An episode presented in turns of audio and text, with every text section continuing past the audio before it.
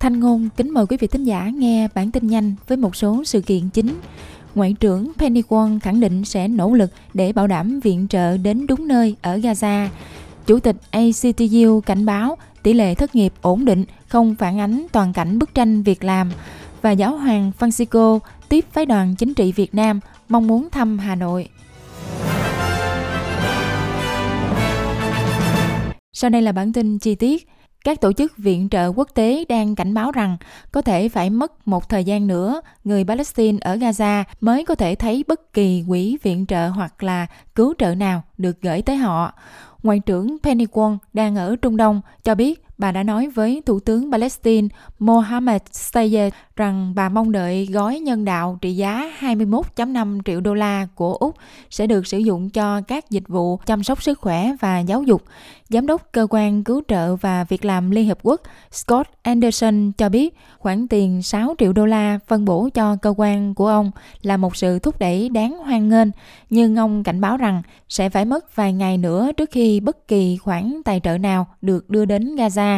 Trong khi đó, người phát ngôn về nội vụ của phe đối lập James Basterson cho biết có những lo ngại đã được ghi nhận về việc nguồn tài trợ vào Gaza sẽ đi về đâu. Bà Penny Wong cho biết bà chia sẻ mối quan ngại của người dân Úc và sẽ nỗ lực để bảo đảm nguồn tiền không bị sử dụng sai mục đích.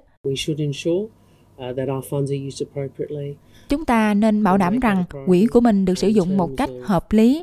Chúng tôi ưu tiên điều đó và về sự tham gia của những người khác, đây là vấn đề mà tôi nêu ra với chính quyền Palestine để bày tỏ sự kỳ vọng liên tục của tôi về việc quỹ này được sử dụng một cách hợp lý.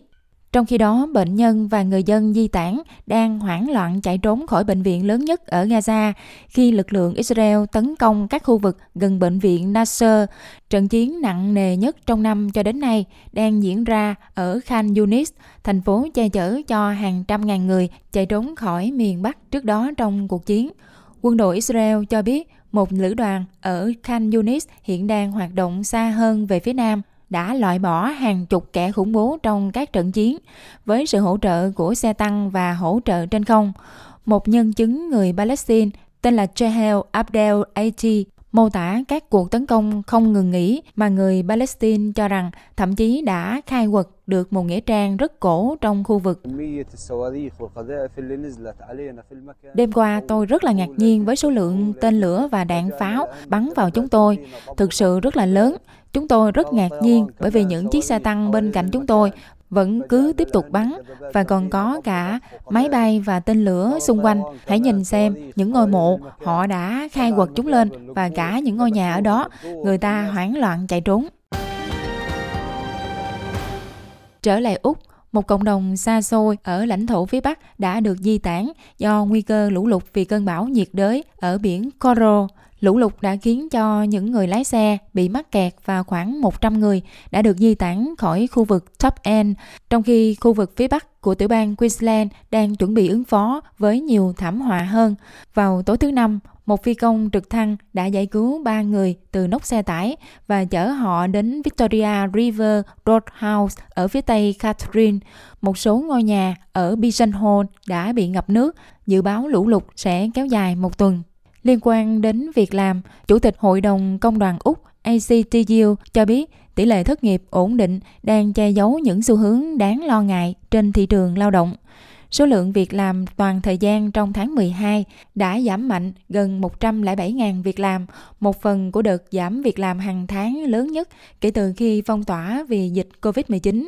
Tuy nhiên, tỷ lệ thất nghiệp tổng thể vẫn giữ ở mức ổn định 3.9% do tăng trưởng việc làm quá mức trong những tháng trước đó. Chủ tịch ACTU Michelle O'Neill khẳng định rằng tỷ lệ thất nghiệp này không cung cấp bức tranh đầy đủ về tình trạng việc làm. Dữ liệu cũng cho thấy có ít hơn 80.000 phụ nữ được tuyển dụng toàn thời gian so với tháng 11 và 42.000 người tham gia công việc bán thời gian, trong khi tỷ lệ thiếu việc làm chung tăng lên 8%.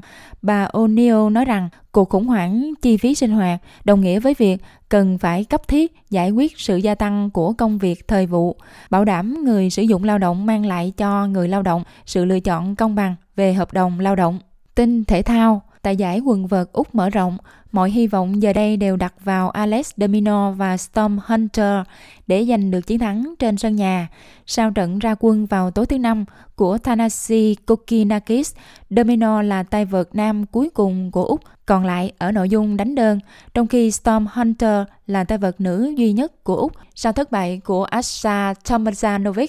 Tay vợt số 10 thế giới Tom Domino có thể sẽ sánh ngang với thành tích mở rộng tốt nhất trước đó của anh lọt vào vòng 4 trong 2 năm qua nếu như chiến thắng vào tối nay trước tay vợt người Ý Flavio Cobolli. Tin Việt Nam, theo VOA, giáo hoàng Francisco vừa tiếp một phái đoàn của Đảng Cộng sản Việt Nam hôm 18 tháng 1. Ngoại trưởng Vatican cho biết giáo hoàng rất muốn đến thăm quốc gia Đông Nam Á này sau khi quan hệ được nâng cấp. Theo Reuters, Tổng giám mục Paul Gallagher, Ngoại trưởng Vatican cho biết cuộc gặp hôm 18 tháng 1 với phái đoàn gồm 16 thành viên của Đảng Cộng sản Việt Nam là rất tích cực và dự kiến giáo hoàng sẽ đến thăm Việt Nam vào tháng 4 sau khi thực hiện thêm một số bước nữa. Việt Nam đã cắt đứt quan hệ với Vatican sau năm 1975. Chính quyền lúc đó coi giáo hội công giáo ở Việt Nam có quá nhiều năm thân thiết với cựu thực dân Pháp. Hiện Việt Nam có gần 7 triệu người công giáo, chiếm khoảng 6,6% dân số.